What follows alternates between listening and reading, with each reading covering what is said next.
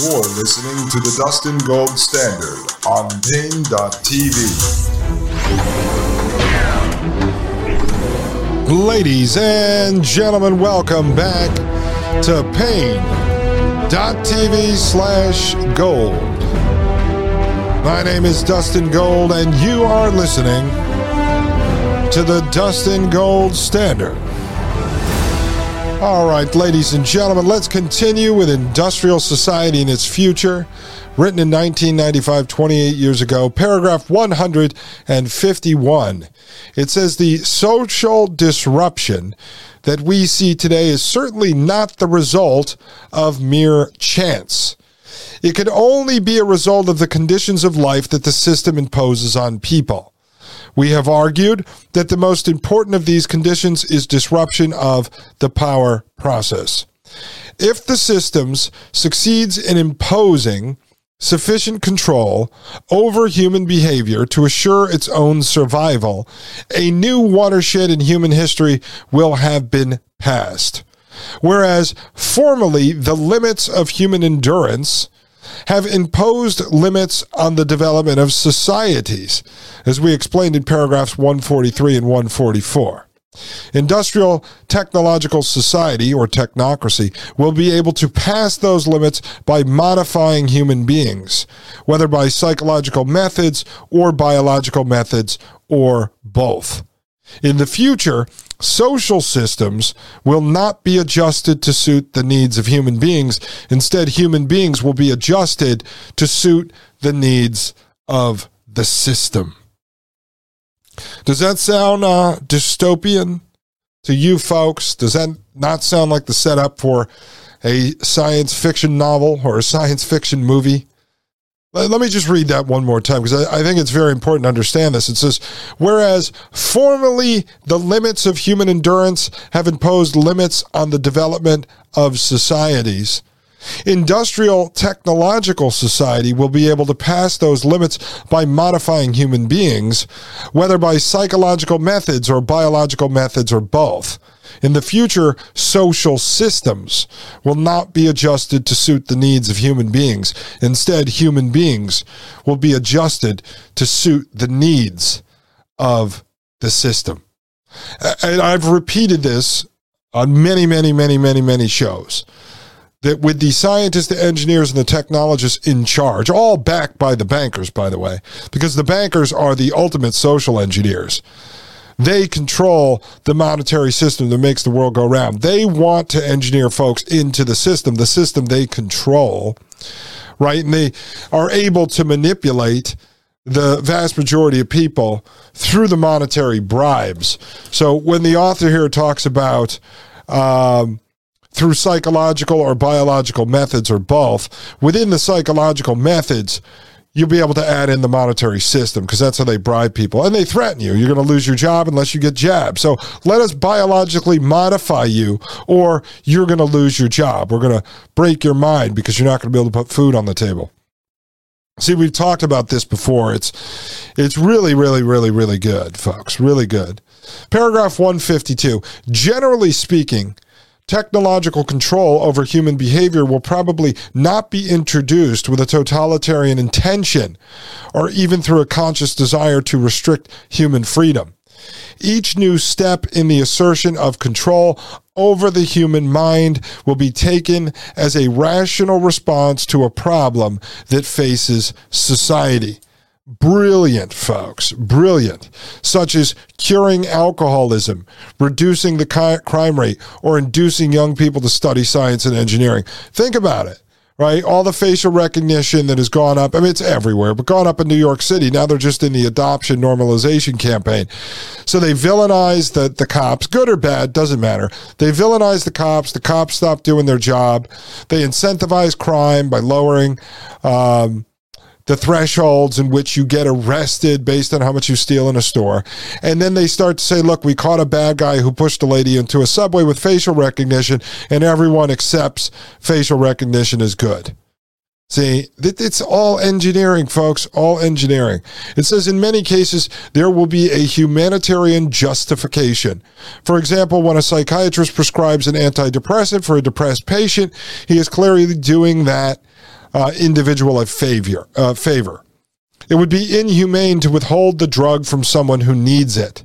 All right. And I've had pushback from people on uh, Twitter and part of the Paine.tv slash gold community, which is fine. But they'll say to me, Dustin, I heard your shows on ketamine and on psilocybin mushrooms. I've been taking X or taking Y and it's helped me with my uh, problem.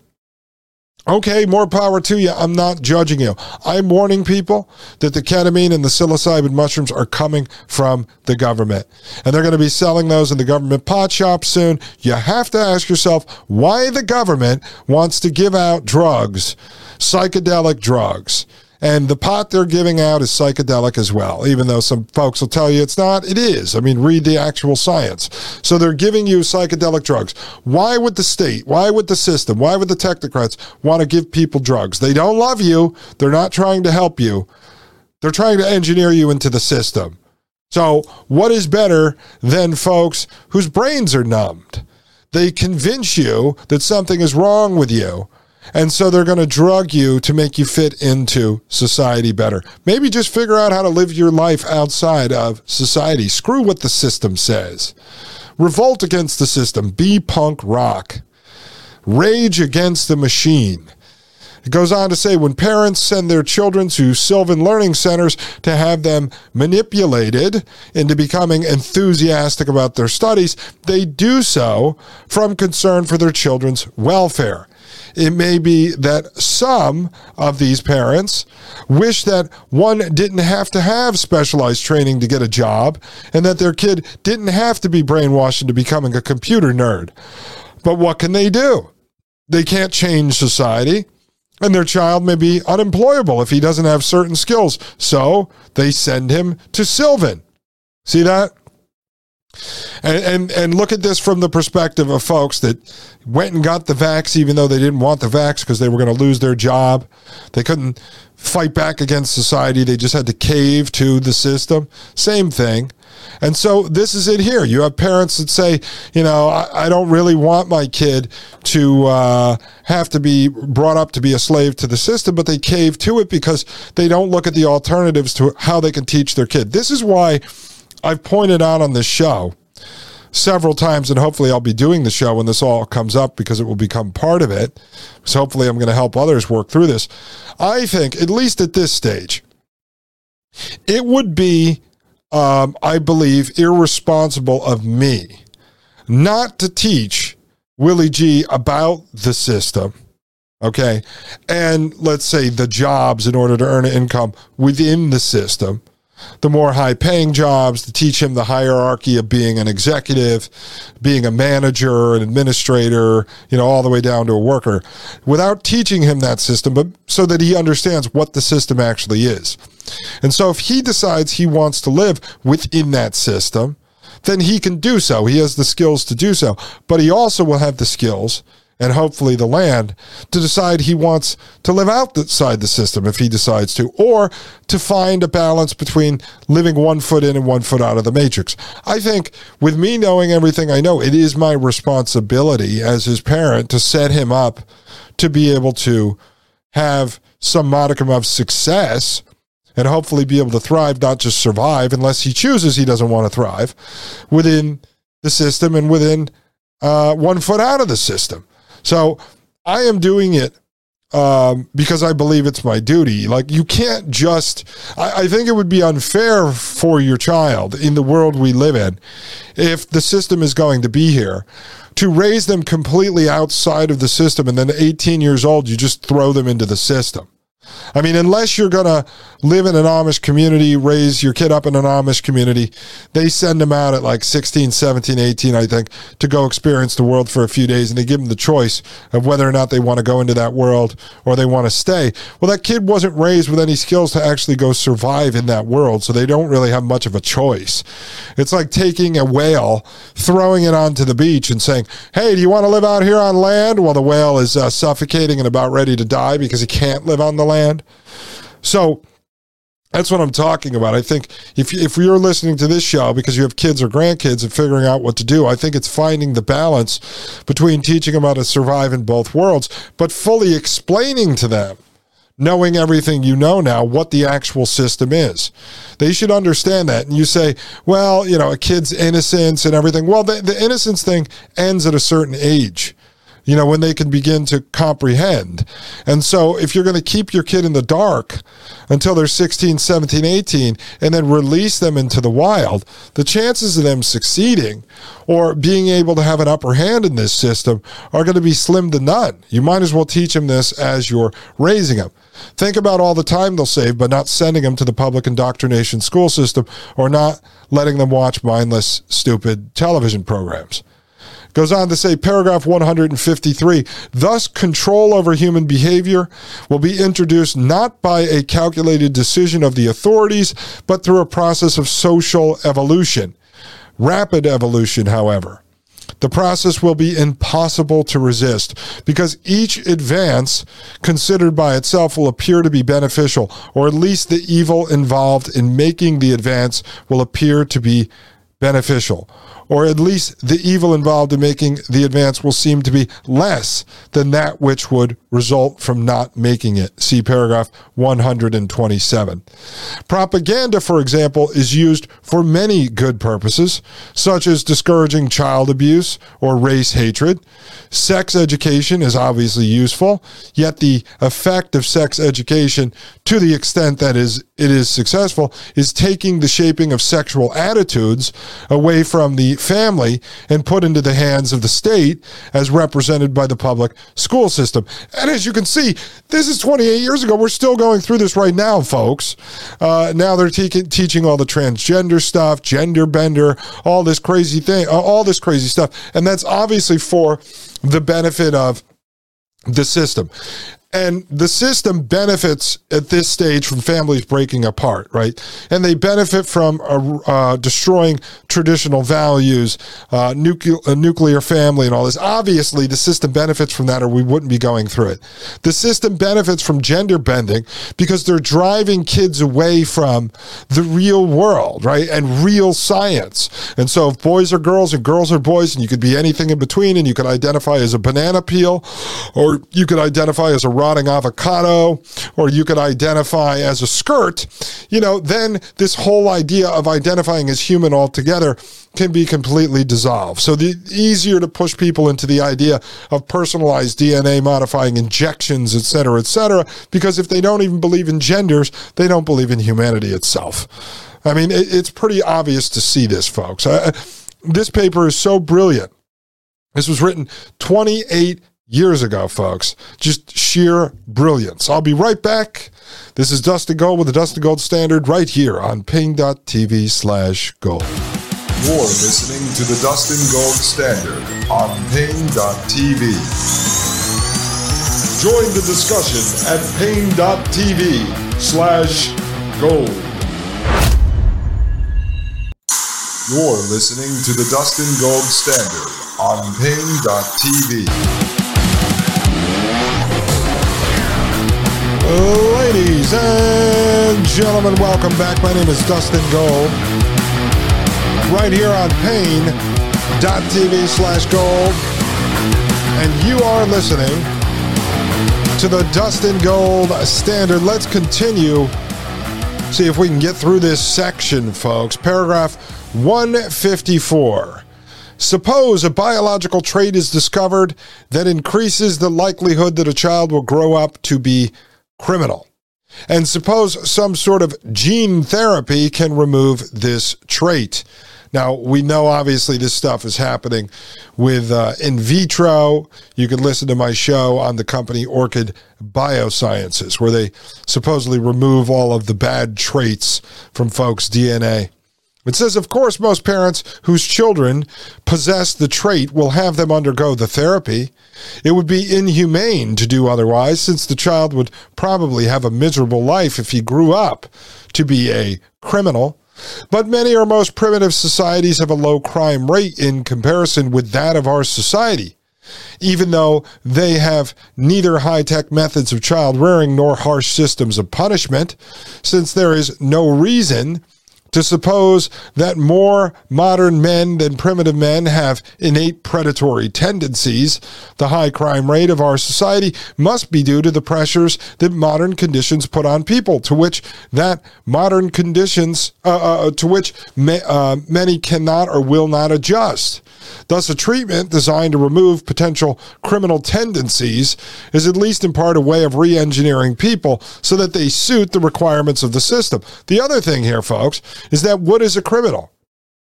A criminal is defined by the set of laws and regulations and policies created by the very system itself. So if they found this trait inside your child's DNA that said they were going to be a criminal, a criminal based on what definition of a criminal? So they can engineer the DNA to make them not a criminal in the United States or not a criminal in Saudi Arabia, because obviously the system is different, the laws are different, therefore they'd be a different kind of criminal in a different place, or a crime they commit here may not be a crime they would commit in Saudi Arabia because it's not a crime there. You see, th- th- this is the craziness of when you begin engineering the folks to fit the so called system. Goes on to say, paragraph 155 our society tends to regard as a quote, sickness, end quote, any mode of thought or behavior that is inconvenient for the system. And this is plausible because when an individual doesn't fit into the system, it causes pain to the individual as well as problems for the system.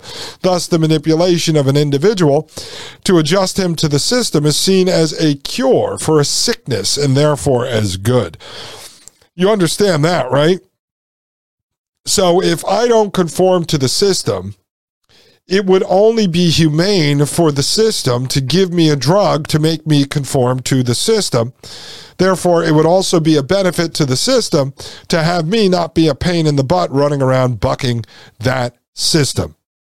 Again, like drugging your kid who supposedly has ADHD so that they conform to the rules of the school system paragraph 156. In paragraph 127, we pointed out that if the use of a new item of technology is initially optional, it does not necessarily remain optional because the new technology tends to change society in such a way that it becomes difficult or impossible for an individual to function without using that technology. Just think of it as the standpoint of the smartphone.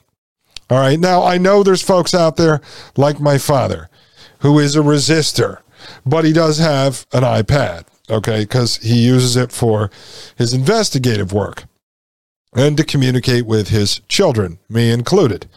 Uh, but in this world, if you're a young kid, it's very difficult whether you, especially if you work for someone else, or even if you work uh, for yourself, to operate in this world without a smartphone right now. So the technology is optional, but eventually it grows to the point in which it almost becomes impossible to operate without it.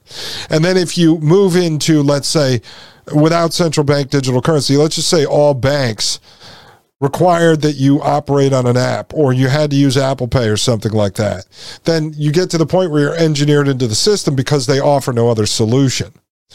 Uh, let's continue. This applies also to the technology of human behavior. In a world in which most children are put through a program to make them enthusiastic about studying, a parent will almost be forced to put his kid through such a program because if he does not, then the kid will grow up to be comparatively speaking an ignoramus and therefore unemployable.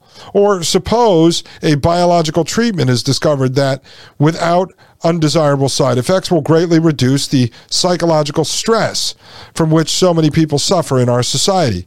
If large numbers of people choose to undergo the treatment, then the general level of stress in society will be reduced so that it will be possible for the system to increase the stress producing pressures. Ah, get that? So they drug everyone to have less stress. We see this now, folks, don't we? And then they can put more stresses on us because we're all walking around mind numbed. Everyone will be walking around smoking pot, taking mushrooms, and being uh, pressured by the AR headset, but they'll be fine with it because they'll be drugged to the point where they actually don't resist the pushing around coming through the AR headset. Insanity. Goes on to say this will lead more people to undergo the treatment and so forth, so that eventually the pressures may become so heavy that few people will be able to survive without undergoing the stress reducing treatment. In fact, something like this seems to have happened already with one of our society's most important psychological tools for enabling people to reduce or at least temporarily escape from stress, namely mass entertainment. See paragraph 147. Goes on to say our use of mass entertainment is optional. No law requires us to watch television, listen to radio, read magazines. Yet, mass entertainment is a means of escape and stress reduction on which most of us have become dependent. Everyone complains about the trashiness of television, but almost everyone watches it. A few have kicked the TV habit. This is back in 95, folks. But it would be a rare person who could get along today without using any form of mass entertainment. Yet, until quite recently in human history, most people got along very nicely with other entertainment than that which each local community created for itself. Without the entertainment industry, the system probably would not have been able to get away with putting as much stress producing pressure on us as it does. Okay, and, and that's true, folks. Bread and circuses, right? Bread and circuses. You give the people the money, you give the people the entertainment, and for the most part, they're just going to shut up. Now, when COVID Land, the high school theater production came along, and the technocrats at the high level started testing closing the sports stadiums, uh, changing the way TV works, shutting down live events, et cetera, et cetera, et cetera, we saw more people jumping into the internet. And I thought it was quite interesting. I said for a moment, are we at end times? There's no way these folks are going to take away the bread and take away the circuses because they stop you from going to work and getting food coupons. The stimulus checks were a joke, right? So that barely kept people afloat. And then they took away the entertainment. I said, wow, they must be getting ready to kill us because no one at the high levels takes away bread and circuses unless something bad is going to happen. I believe it was a test to see how much stress they can put on us before we actually broke. Uh, but we'll get into that on future shows. It says paragraph 157 assuming that industrial society, aka technocracy, survives, it is likely that technology will eventually acquire something approaching complete control over human behavior. It has been established beyond any rational doubt that human thought and behavior have a largely biological basis. As experimenters have demonstrated, feelings such as hunger, pleasure, anger, and fear can be turned on and off by electrical stimulation by damaging parts of the brain, or they can be brought to the surface by electrical stimulation. Now, we've seen some of this with some of the real life government Frankenstein doctors we've reviewed here Dr. James Giordano, Dr. Charles Morgan III, for examples. Uh, and we know what they can do uh, to the brain, folks. It says hallucinations can be induced or moods changed by drugs. There may or may not be an immaterial human soul, but if there is one, it clearly is less powerful than the biological mechanisms of human behavior. For if that were not the case, then researchers would not be able to easily manipulate human feelings and behavior with drugs and electrical currents. Now, again, uh, interesting point to make here. At the time this was written, no one knew that this author had gone through MK Ultra mind control experiments, which actually combined drugs and um, uh, electric brain stimulation. Uh, I'm not exactly sure, and I'm going to do more research on this, the exact measures that this author went through, nor do I think we're going to really know because uh, they've only released, the government's only released a little bit of information.